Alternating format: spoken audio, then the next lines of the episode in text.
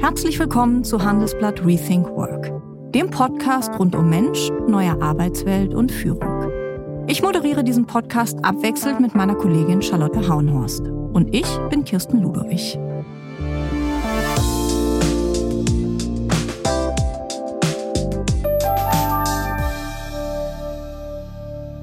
Wieso ist die Welt, wie sie ist, voller Schmerz, Leid und Lügen? Das fragt Armin Falk auf den ersten Seiten seines Buchs. Seine Antwort? Weil wir Menschen eben keine moralischen Superhelden sind. Auch wenn wir es gerne wären und auch wenn wir oft glauben, dass wir es sind. Falk ist VWL-Professor an der Universität Bonn und er ist Verhaltensökonom. Das heißt, er erforscht das ganz normale Verhalten von ganz normalen Leuten, wie er sagt. Und er hat ein ganzes Buch darüber geschrieben, warum es so schwer ist, ein guter Mensch zu sein. In dieser Folge sprechen wir über die moralischen Stolperfallen, die überall im Alltag lauern, auch im Job. Und darüber, warum in dem Spruch, ich möchte morgens noch in den Spiegel schauen können, ein Treiber für das Gutsein steckt. Die Situation, in der wir sind, spielt ebenfalls eine Rolle, wie wir uns letztendlich verhalten, aber auch unser Charakter. Und natürlich unsere Stimmung und unsere Gefühle, zum Beispiel Neid, der macht uns nämlich unmoralisch. Zur Wahrheit gehört, wir sind immer beides, gut und böse. Egoismus ist nämlich Teil unserer Natur. Aber, und das macht mir Hoffnung, wir können einiges tun, um dem Guten auf die Sprünge zu helfen. Herzlich willkommen, Herr Falk. Hallo. Herr Falk, Sie sind der Ansicht, dass unser Alltag eine einzige Zumutung ist. Das klingt erstmal schlimm. Wie meinen Sie das? Ich meine damit, dass sehr häufig das, was wir tun, so ein bisschen mit dem auseinanderfällt, äh, von dem wir erwarten, was wir tun sollten. Also zum Beispiel erleben wir uns, glaube ich, alle häufig, also ich kann jedenfalls von mir sprechen, ich glaube, das gilt für viele, als Leute, die zwar eigentlich richtig fänden, sich klimafreundlicher zu verhalten, es dann aber im Endeffekt doch nicht tun. Vielleicht ein Beispiel. Ich bin hier nach Düsseldorf mit dem Auto gefahren. Ja. Und äh, das ist in dem Sinne eine Zumutung, weil ich es als moralisches Problem erlebt habe. Vollkommen zu Recht auch. Ich hätte mit dem Zug fahren sollen.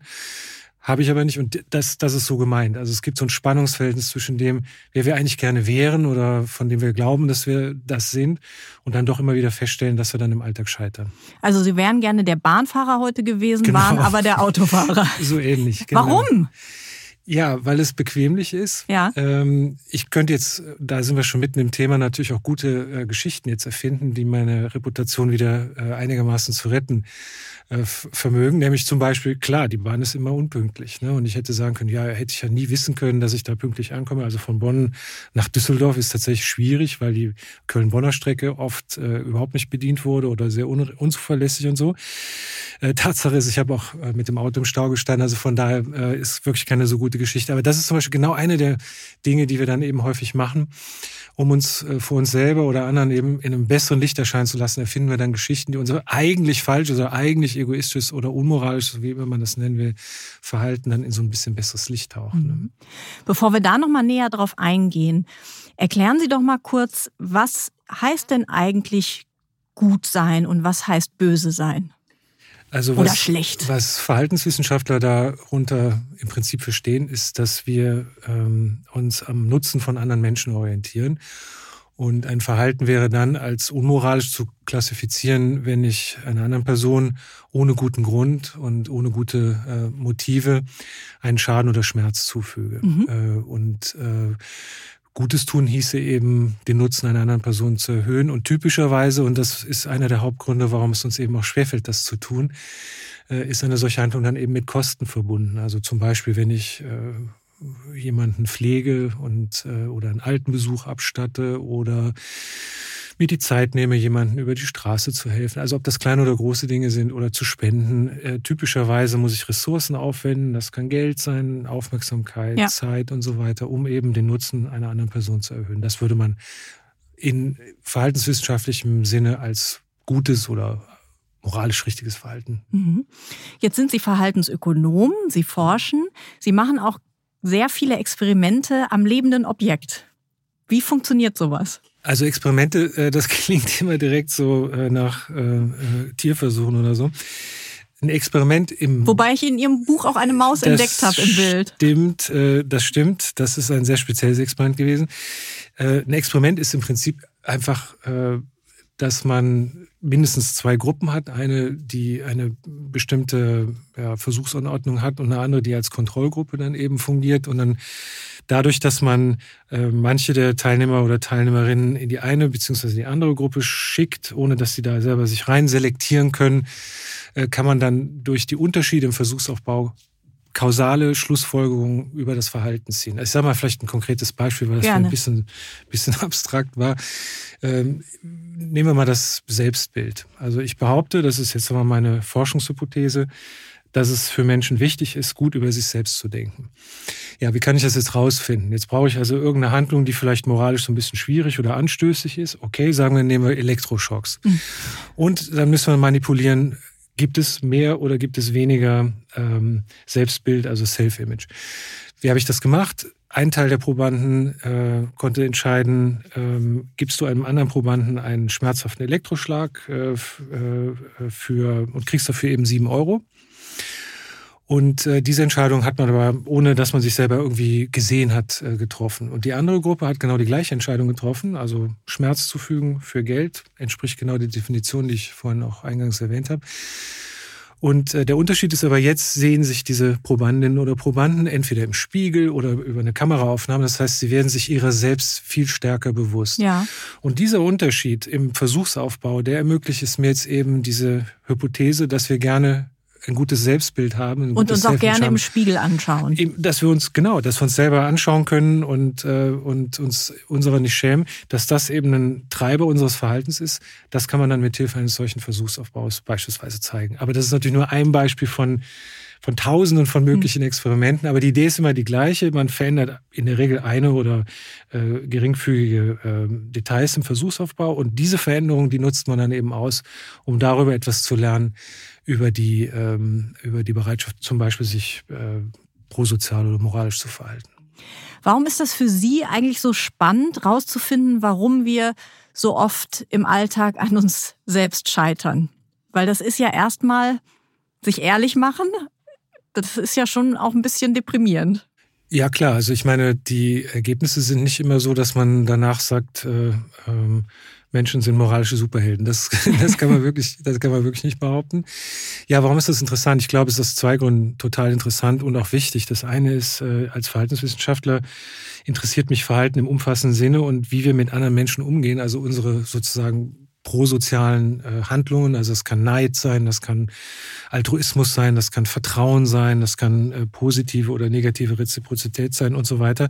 Das sind ganz wesentliche Verhaltensweisen. Reziprozität erklären Sie mal ganz kurz. Das ist äh, wie du mir, so ich dir. Ja, okay. Also wenn Sie nett sind zu mir, dann bin ich auch nett mhm. zu Ihnen. Oder wenn Sie unfreundlich sind, dann äh, bin ich auch unfreundlich mhm. zu Ihnen. Das wäre dann die negative Variante von Reziprozität. Also alle diese Verhaltensweisen äh, sind, in, sind soziale Verhaltensweisen, weil sie im Kontext mit anderen Individuen, Gruppen und anderen äh, Menschen stattfinden. Mhm. Und das ist ein ganz wesentlicher Bestandteil unseres Verhaltens jeden Tag. Und das heißt, wer Verhaltenswissenschaftler sein möchte, muss, glaube ich, sich mit diesen sozialen Verhaltensweisen eben auseinandersetzen oder sollte das, glaube ich, interessant finden.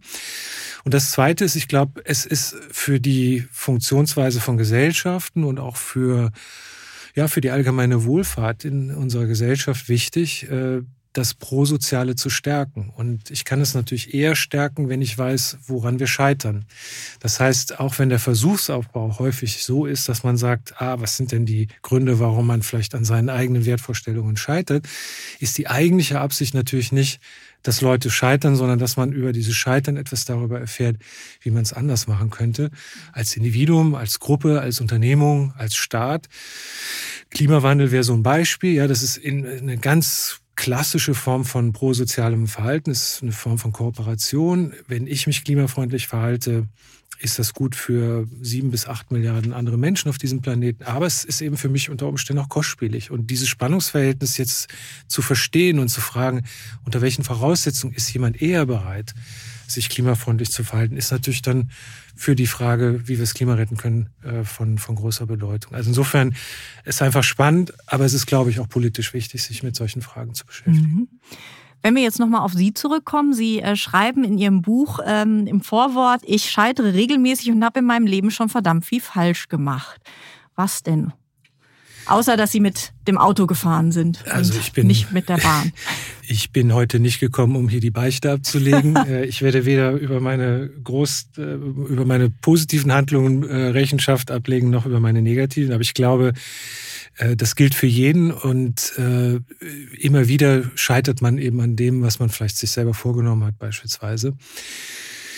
Ähm, interessanterweise, vielleicht reden wir danach auch noch ein bisschen ausführlicher drüber, ist es auch so, dass äh, wenn man sich mit der Frage der prosozialen Verhaltensweisen beschäftigt, man feststellt, dass Menschen äh, sehr verschieden sind. Also dass sie, es gibt Menschen, die sind häufiger eben moralisch und häufiger äh, sind andere sind dann eben häufiger ähm, egoistischer oder weniger kooperativ, äh, weniger moralisch und so weiter. Aber auch dasselbe Individuum, also Sie oder ich und äh, jemand, der draußen jetzt hier im Tonstudio sitzt, ist auch nicht immer die gleiche Person. Das heißt, äh, auch unser Verhalten unterliegt äh, Schwankungen. Also mhm. zum Beispiel, wenn ich müde bin oder gestresst mhm. oder traurig oder ähm, hungrig mhm. ähm, und so weiter. Also je nachdem, wie mein körperlicher Zustand, mein emotionaler Zustand ist, ist mein Verhalten systematisch auch ein mhm. anderes. Das heißt, selbst wenn wir im Grunde vielleicht in der Regel uns anständig verhalten, kann es in Stresssituationen, in Ausnahmesituationen, wenn wir ängstlich sind und so weiter, möglicherweise schon mhm. sein, dass wir eben auch dann uns nicht so verhalten, wie wir es eigentlich von uns mhm. erwarten würden. Ne? Lassen Sie uns da direkt tiefer einsteigen. Sie sagen, man ist immer beides. Man ist gut und man ist schlecht. Und wie viel hängt dann letzten Endes von dem Charakter ab, von der Persönlichkeit ab? Genau, also es gibt zwei ganz wesentliche ähm, Quellen von Variation, sage ich mal, äh, die das Verhalten beschreiben. Das eine sind Unterschiede in den Persönlichkeiten. Und da kann man eben, äh, das kann man mit Experimenten zum Beispiel machen, rausfinden, dass wenn ich sagen wir mal 100 Probanden alle in die gleiche Entscheidungssituation versetze, zum Beispiel, dass ich denen Geld gebe und sage, davon könnte jetzt irgendeinen beliebigen Geldbetrag hergeben für das Rote Kreuz oder für äh, behinderte Kinder oder für einen anderen guten Zweck. Und jetzt kann ich eben gucken, wie viel geben die Leute denn da ab. Das heißt, ich kriege eine Variation und kann sagen, für eine gegebene Entscheidungssituation, die hier für alle komplett identisch ist, werde ich große Unterschiede in der Prosozialität feststellen. Und das ist etwas, was wir mit Persönlichkeitsunterschieden äh, bezeichnen würden, weil es nicht durch die Situation erzeugt wird, sondern mhm. eben durch Unterschiede in unseren Charakteren so wie wir eben äh, groß werden. Und, und da gibt es große Unterschiede, ne, mhm. ne, die man auch zum Teil beschreiben kann. Zum Beispiel, wenn man über Geschlechterunterschiede nachdenkt oder andere Gruppen vergleicht, gibt es Gruppen, die systematisch auch hier prosozialer sind als andere. Haben Sie ein Beispiel? Gesehen. Frauen sind im Schnitt prosozialer als Männer. Das höre ich natürlich sehr gerne. das, ich habe nicht gesagt, jede Frau ist prosozial. Äh, aber im Schnitt, äh, das finden wir in Deutschland, das finden wir in in, in äh, über 70 Ländern dieser Welt, wo wir entsprechende Messungen vorgenommen haben. Das ist ein ziemlich robustes, äh, ein ziemlich robuster Befund. Gibt auch andere Korrelationen hier noch, äh, die ganz spannend sind. Aber das sind, sagen wir, Charakterunterschiede. Und dann kann man sich fragen, ähm, diese Spendenbereitschaft, von der ich gerade gesprochen habe, sagen wir, nehmen das Experiment, das könnte aber auch von der Situation abhängen. Das heißt, das ist die zweite äh, Quelle von Variation. Nicht mein Charakter, meine Persönlichkeit, sondern die äh, konkrete Umgebung, die Entscheidungssituation. Und hier direkt vielleicht mal ein Beispiel. Angenommen, ich werde beobachtet, äh, während ich äh, aufgefordert bin, irgendeinen Geldbetrag, sagen wir, für fürs Rote Kreuz zu spenden, oder ich werde nicht beobachtet. Mhm. Aus vielen Experimenten wissen wir, dass die Wahrscheinlichkeit, dass Leute etwas oder auch mehr geben, höher ist, wenn sie beobachtet werden. Warum? Weil sie vor anderen gut dastehen mhm. wollen. Also nicht nur vor sich selbst, Richtig, äh, im genau. erst, wie Sie im ersten Experiment geschildert haben, genau. sondern auch vor anderen. Auch vor anderen. Äh, und der Wunsch nach einer guten Reputation vor anderen ist eben hier ein ganz wesentlicher Treiber. Und das wäre dann sozusagen, wenn ich jetzt dasselbe Individuum äh, mir vorstelle, einmal unbeobachtet und einmal beobachtet, würde man eine Verhaltensänderung feststellen, die nicht mit Charaktereigenschaften zu erklären ist, jedenfalls im engeren Sinne, weil das ist ja dieselbe Person geblieben, aber die Situation war eben eine andere. Ne? Mhm. Ne? Und das heißt, das sind die beiden Hauptfaktoren, die unser Verhalten erklären, die unterschiedliche Situation. Und genau, wenn man die Situation besser versteht, äh, die es wahrscheinlich oder unwahrscheinlicher machen, dass man sich gut fällt, kann man natürlich dann da auch gesellschaftspolitisch äh, ansetzen. Und das andere sind eben äh, unsere Persönlichkeits- oder Charaktereigenschaften. Mhm. Kann ich dann da meinem Kind, meinen Kindern beibringen, schon früh bessere Menschen zu sein? Ich habe so ein bisschen Mühe mit dem Begriff beibringen, aber äh, wir wissen aus mittlerweile vielen Studien, dass es einen sehr starken elterlichen Einfluss gibt. Ähm, die, sagen wir mal, ähm, einfachste Art von Evidenz ist, wenn Sie sich anschauen, die Korrelation in der Prosozialität von Eltern mit ihren Kindern, finden Sie durch die Bank, dass wenn die Mutter oder der Vater altruistischer ist zum Beispiel mhm. äh, oder vertrauensvoller und auch vertrauenswürdiger und so weiter, dann ist das Kind in der Regel auch altruistischer, vertrauenswürdiger. Das ist eine ziemlich starke ähm, wenn man so will, intergenerationale mhm. Weitergabe von, von Charaktereigenschaften. Was das im Kern sozusagen, wo das herkommt, das ist nicht so ganz eindeutig. Das ist wahrscheinlich eine Mischung aus drei Dingen, nämlich der gemeinsam geteilten Umgebung, die mhm. eine Rolle spielt. Das zweite ist natürlich die Genetik, die auch ein Stück weit also biologische Faktoren, Genetik äh, eine Rolle spielen. Und das Dritte ist, und das ist ein Aspekt, äh, deswegen hatte ich ein ganz kleines bisschen äh, gezuckt, als Sie sagten, beibringen. Mhm. Ich glaube, dass sehr viel gerade im Kindesalter mit Imitation zu, mhm. zu tun hat. Ich, ähm, dafür gibt es auch viele gute Belege, dass Kinder insbesondere darüber lernen, Dinge nachzumachen. Und wenn sie jetzt eben bei ihren Eltern sieht, das Kind, ja, das sieht jetzt bestimmte Verhaltensweisen und ist in der ganzen Entwicklung auf Imitation gepolt sozusagen, mhm. dann ist es ziemlich naheliegend, dass wenn ich Eltern beobachte, die, sagen wir mal, eben an der Ampel nicht bei Rot drüber gehen oder ja. die bei, wenn dann die ältere Dame da steht, sagt, kann ich ihre Tasche mit hochtragen in den dritten Stock und so weiter. Ja, jeder kann sich jetzt hier Beispiele ausdenken und das Kind steht immer daneben und sieht, was da passiert. Und in dem Sinne, glaube ich, äh, spielt Imitation und unser eigenes Verhalten als Eltern da eine ganz zentrale mhm. Rolle. Man könnte so weit gehen zu sagen, wer Kinder hat, wird eigentlich durch die Kinder erzogen, denn er weiß, sein schlechtes Vorbild äh, wird imitiert und äh, das zwingt einen manchmal dazu, vielleicht doch gerade am Tisch zu sitzen und nicht ja. in der Nase zu bohren, weil man das ja von seinem Kind vielleicht auch nachher nicht sehen will. Ja. Also insofern würde ich schon sagen, ähm, äh, haben Eltern oder auch die soziale Umgebung, das sind nachher natürlich andere ähm, äh, Einflusspersönlichkeiten, äh, also das sind äh, Lehrerinnen und Lehrer oder äh, in der Kita natürlich Kindergärtnerinnen und Kindergärtner, nachher auch natürlich die Freundinnen und Freunde und so weiter, die einen sehr starken Einfluss auf unser Sozialverhalten haben. Wenn wir jetzt nochmal auf den Arbeitsalltag schauen, was sind denn so diese typischen moralischen Stolperfallen, die uns im Job begegnen? Ja, also ähm, im Job zum Beispiel würde ich sagen, ist Gruppen, äh, das Handeln in Gruppen mhm. ein guter Kandidat, mhm. äh, weswegen wir scheitern können. Äh, hier wäre so ein Stichwort Diffusion von Verantwortung. Das äh, kennen Sie natürlich, wie ich gerade erfahren habe, auch sehr gut. Nicht jetzt, weil Sie sich über Ihre Kollegen beschwert hätten, so im Gegenteil, natürlich nicht. Aber so eine Zeitung ist natürlich eine Gruppenarbeit. Ja. Und äh, an verschiedenen Stellen ist es dann vielleicht für den Einzelnen schon mal naheliegend zu sagen, naja, vielleicht kontrolliert das ja noch mal jemand anders, guckt schon noch mal einer drüber. Wird schon einer gesehen haben. Wird schon noch einer drüber gucken, genau. Und das ist eben genau nicht so, wenn ich weiß, ich bin alleine für diese, für diesen gesamten Vorgang äh, verantwortlich und zuständig. Und äh, das ist ganz typisch, immer wenn Gruppen eigentlich miteinander ähm, äh, handeln oder interagieren, dass dann äh, Verantwortung diffus wird. Und äh, aus der experimentellen Forschung äh, weiß man auch, dass Gruppen deswegen häufig weniger dazu neigen, zum Beispiel Hilfe zu leisten oder als moralisch erkannte Ergebnisse durchzubringen.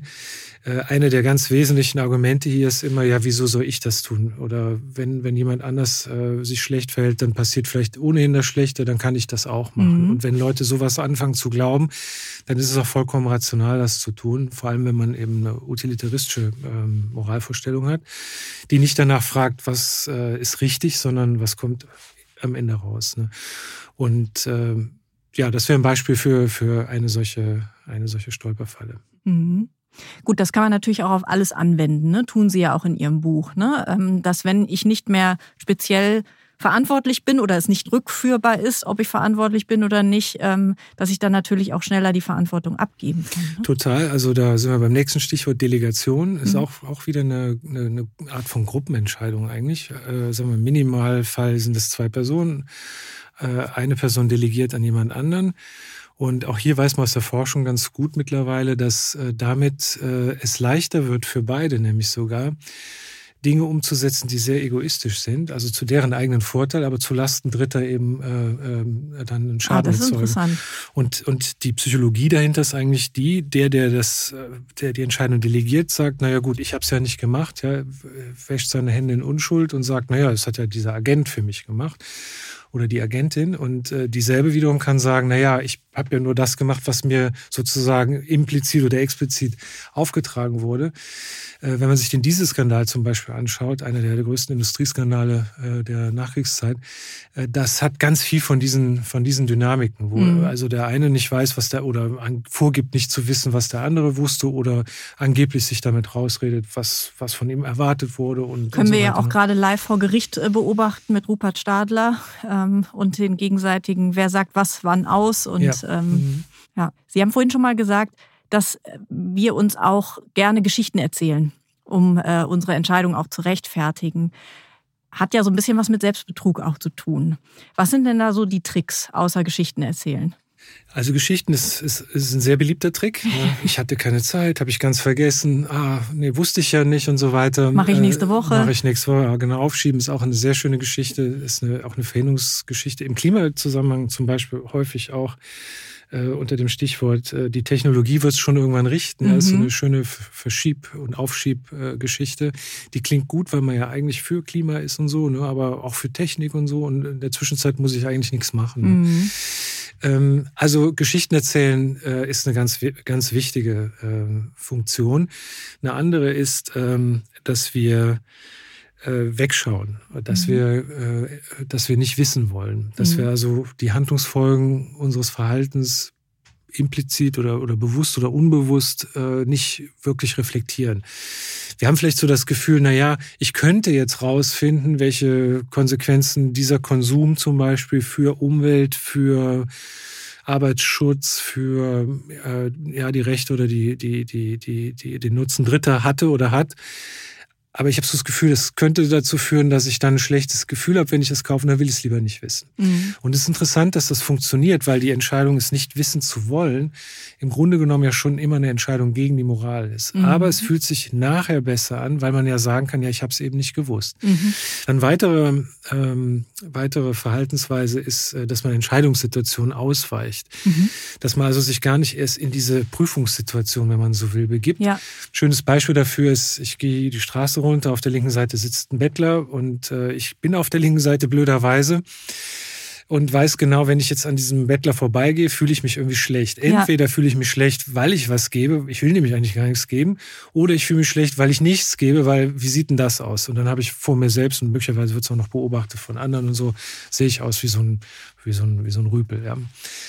Was ist die Lösung? Ich wechsle einfach die Straßenseite ja. und äh, schaue dann ganz unauffällig mal im Schaufenster, was auf der rechten Seite so ist. Ist eigentlich ganz interessant und entgehe sozusagen dann dieser Prüfung oder dieser dieser Entscheidungssituation. Auch das ist psychologisch leichter dann für mich, weil ich kann ja nachher dann sagen, naja, ich konnte ja gar nichts geben, weil ich war ja gar nicht in der Nähe von diesem Bettler, obwohl das natürlich in in dem Sinne vollkommener Unfug ist. Ich bin dem ja gerade vorher auch ausgewichen. Ne? Aber das ist dann scheinbar auch wieder leichter äh, mit seinem seinem Selbstbild zu vereinbaren. Und man ergänzt das vielleicht noch durch eine Geschichte. Naja, ich wollte ja auch in diese Schaufenster auf der rechten Seite gucken, was zwar nicht stimmt, aber dann irgendwie im Nachhinein plausibel erscheint. Mhm.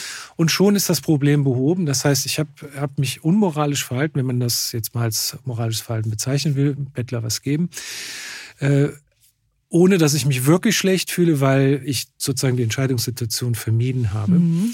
Noch ein weiterer Aspekt, der auch hier in diesen Themenkreis reingehört, würde ich sagen, wo wir uns gerne betrügen, ist mit äh, einmal der, der, der Fähigkeit, uns äh, an insbesondere die Dinge zu erinnern, mhm wo wir uns gut und richtig verhalten haben und äh, gerne vergessen, wo wir nicht so gut waren. Mhm. Ähm, das ist sicher ein Schutzmechanismus auch unserer Psyche und vielleicht ist es auch ganz gut so, dass es manchmal so ist und für unsere Gesundheit und so weiter. Aber es führt natürlich dazu, dass wir ein Selbstbild von uns haben, was nicht unbedingt objektiv richtig ist oder mit der, mit der Wirklichkeit übereinstimmt. Und das macht es eben für uns auch leichter, durch den Alltag zu kommen, obwohl wir uns eben nicht so verhalten, wie wir wollen, weil wir einfach vergessen, wenn wir uns dann eben schlecht verhalten haben. Vielleicht noch ein letzter Aspekt, äh, moralische Buchhaltung ist auch so ein, so ein Trick, äh, dass wir häufig äh, so kleine Mini-Wohltaten machen und dann mhm. sagen, na ja, also ich habe doch gerade dem Bettler einen Euro gegeben, ich habe doch schon gezeigt der ganzen Welt und mir, was für ein Superheld ich bin. Und bei der eigentlich großen und richtigen und wichtigen Entscheidung, ja, wo es wirklich uns Eingemachte gibt, da sage ich dann, naja, nö, lieber nicht. Äh, aber ist kein Problem, weil ich verrechne das mit meiner Wohltat von vorhin. Und dann würde ich gerne nochmal zurückkommen auf das ganze Thema, was Sie schon am Anfang angeschnitten haben, Gefühle, Emotionen. Neid. Es glaube ich, der größte Feind des Gutseins im Menschen, oder? Ja, Neid ist, äh, also es gibt ja zwei Arten äh, von Neid äh, in der Wissenschaft. Der, sag mal, gute Neid ist der Neid, also erstmal, Neid geht es immer darum, jemand anders hat etwas, was ich auch gerne hätte. So, das, das, das begründet den Neid. Ne? Das kann Schönheit sein, Reichtum, eine Karriere, das kann Erfolg sein, was auch immer. Ne? Und da gibt's immer irgendwas, was Leute haben, was wir natürlich auch gerne hätten. So, und der gute Neid, der sagt jetzt, okay, die, die hat jetzt diese tolle Laufbahn da und so, was hat die gemacht? Jetzt strenge ich mich auch an. Ne? Und, und äh, das ist nicht destruktiv, sondern das motiviert mich. Das ist auch, warum manche in, in Wirtschaftswissenschaften sagen, Neid ist in dem Sinne auch ein produktiver, mhm. äh, eine, auch kann auch eine produktive äh, Emotion sein, weil sie eben mich motiviert, äh, mhm. mich auch anzustrengen mhm. zum Beispiel. Dann gibt es aber auch den, ich nenne es jetzt mal ein bisschen flapsig, den bösen Neid und äh, der fragt nicht, ja, was muss ich tun, damit ich das auch haben kann, sondern wie kann ich das dem anderen kaputt machen? Und die, äh, das ist, das ist das Böse und das Destruktive am Neid und das ist leider auch sehr häufig verbreitet. Ähm, und äh, ich habe also in Studien zeigen können, dass die, äh, wenn ich Leute auf jemand anderen neidisch mache, eben zum Beispiel durch äh, sexuelle Attraktivität in einem Experiment war das, war das, war das der Fall, dass dann die Bereitschaft, sich hier moralisch zu verhalten, extrem drunter gelitten hat. Also mhm. Neid ist in dem Sinne dann tatsächlich geeignet, uns gegenüber denen, die wir, denen wir etwas neiden, uns besonders schäbig zu verhalten. Also während ich vielleicht gegenüber dem ich nicht neidisch bin, freundlich oder zumindest neutral äh, gegenübertrete, ist es jemand, den mich dann etwas neide, möglicherweise so, dass ich ihm wirklich aktiven Schaden zufügen möchte. Und das äh, erfüllt mich dann mit einer inneren Befriedigung, weil ich ja jetzt dem, dem ich das neide, eben irgendwas wegnehmen kann, schade. Und wenn man so will, bildhaft gesprochen, die Differenz zwischen uns beiden ein Stückchen kleiner mache. Mhm. Oder ihn sogar überhole, ne, wenn ich es dann wirklich zerstöre auch. Ne? Und diese Form von Neid ist, ist sehr gefährlich und äh, findet, findet sich leider auch auf Social Media und, und überall und äh, im, im Alltag. Mhm. Ist in Unternehmen auch ein Problem, ist in Gruppen ein Problem ähm, und ähm, ist, ist eindeutig geeignet, äh, die Welt schlechter zu machen. Jetzt haben Sie aber auch von Neid als Antrieb gesprochen. Das ist ja auch sowas wie Ehrgeiz in einem Job. Mhm. Ne? Ich möchte gerne nach vorne kommen, ich möchte mhm. gerne was Großartiges entwickeln, möchte das Unternehmen auf den richtigen Weg bringen, was auch immer. Das kann schon ja auch sehr förderlich sein, oder? Auf jeden Fall. Also ich glaube, dass man sich Ziele setzt, dass man sich an anderen orientiert und auch manchmal denkt, oh Mensch, was der oder die geschafft hat, ist schon toll und das möchte ich auch und äh, ich strenge mich deswegen nochmal extra an. Äh, das ist absolut produktiv. Ich meine, das ist auch, wenn Sie zum Beispiel äh, Ihre Laufzeit verbessern wollen, dann gehen Sie auch mit jemandem joggen, der ein bisschen schneller ist als Sie. Ne? Wenn Sie mit jemandem laufen, der ein bisschen langsamer ist, dann werden Sie sich wahrscheinlich nicht so verbessern. Das ist so eine ganz ähnliche äh, Idee. Ne? Und jedes Mal finden Sie es vielleicht doof, dass er dann den letzten Kilometer dann doch nochmal sagt, ich laufe dann schon mal noch nach Hause und Sie hecheln hinterher. Das ist dann nicht so schön, aber dadurch werden Sie schon auch besser. Ne? Wenn Sie immer mit Leuten, die sich, die, die nicht so gut sind, vergleichen, ist geht sozusagen dieses, dieses Motiv dann auch ein Stück weit verloren. Ne? Und dagegen spricht ja auch gar nichts. Mhm. Also wenn das wirklich, äh, es gibt ja auch ähm, äh, dieses wunderschöne Wort von, von, von äh, ich, ich glaube, war es Schiller oder Goethe? Ich glaube, es war, Sch ich weiß es gerade gar nicht mehr. Gegen die größten Vorzüge eines anderen gibt es kein Rettungsmittel als die Liebe. Und das ist so ein bisschen die Entscheidung. Ich kann mich an dem orientieren, ich kann das nacheifern, ich kann so, so viel und so gut arbeiten, wie ich kann und aber das kippt dann in den Bösen halt, wenn man sagt, jetzt, jetzt hasse ich den, weil er so viel besser ist. Und da ist eben diese tiefe Einsicht, das beste Rettungsmittel ist dann die Liebe. Also wenn es in so einer Art positiven Anerkennung auch äh, äh, seinen Ursprung für, oder seinen, seinen, seinen, seinen Niederschlag findet, dann ist gegen äh, so eine Konfrontation mit Leuten, die erfolgreich und, und toll sind, so überhaupt gar kein Problem. Ne? Im Gegenteil, dann kann es was Wunderbares sein. Aber äh, sehr häufig äh, mhm. entscheiden oder empfinden wir dann doch anders. Mhm. Sie haben auch schon die Stimmung angesprochen, in der ich mich auch selber befinde. Ähm, ist das der gute Rat vielleicht, wenn ich was vom Kollegen, von der Kollegin möchte, sollte ich das in einem Moment tun, wo er sie gut gelaunt ist? Äh, auf jeden Fall. auf jeden Fall. Also man sollte äh, nicht unterschätzen, dass die Bereitschaft zu Kooperation, nennen wir es immer mal ganz abstrakt jetzt, äh, sehr viel höher ist, wenn jemand ausgeglichen, gesättigt, äh, nicht gestresst, äh, ausgeschlafen und wohlgemut und so weiter ist. Hingegen ein gehetzter, gestresster und so weiter Körper ist viel weniger bereit, die Empathie aufzubringen, die Geduld ähm, und auch die Großzügigkeit, die es dann vielleicht braucht, um einen solchen Gefallen oder einen Kooperationswunsch dann auch zu erfüllen. Also das ist sicher, das ist sicher ein guter Rat. Was ich auch in dem Zusammenhang äh, mit Stimmung und Emotionen auch jeder Mann, jeder Frau raten kann, ist, selbst wenn man sich sehr geärgert hat, ähm, diese E-Mail nicht direkt abzuschicken. Also ja. Da steht drin, du bist die blödste Sau aller und so weiter und so weiter. Jeder hat diese E-Mail schon tausendmal in seinem Kopf vielleicht schon mal formuliert. Mein Tipp wäre schreiben, ja, aber nicht abschicken. Mhm. Äh, unter Entwürfe speichern. Unter Entwürfe sehr, sehr genau aufpassen, dass man nicht doch den, den, die Adresse schon eintippen, dann ist sie dann doch weg. Äh, sehr häufig wird es am nächsten Tag anders aussehen. Und natürlich soll man Konflikt nicht aus dem Weg gehen, man soll sie ansprechen, aber natürlich ist der Ton dann geeignet, die Dinge nur schlimmer zu machen. Und das fällt einem dann nachher selber auf die Füße und führt auch häufig zu Verhaltensweisen, die man eben auch selber an sich nicht möchte. Mhm. Nur weil ich selber unfair behandelt wurde, habe ich zwar vielleicht in dieser Sekunde das Bedürfnis, mich zurecht und ähm, das ja, zu äh, wieder wiederherzustellen. Aber eigentlich will ich mich selber nicht unfair verhalten und deswegen ist es besser, Luft anhalten, mal drüber schlafen, am nächsten Tag äh, gucken. Wenn es dann immer noch so ist, dann, dann, dann muss es halt sein. Jetzt brauche ich mal Ihren Blick als Verhaltenswissenschaftler auf mich. Ich versorge unseren Newsroom regelmäßig mit Süßigkeiten. Was steckt da bei mir dahinter?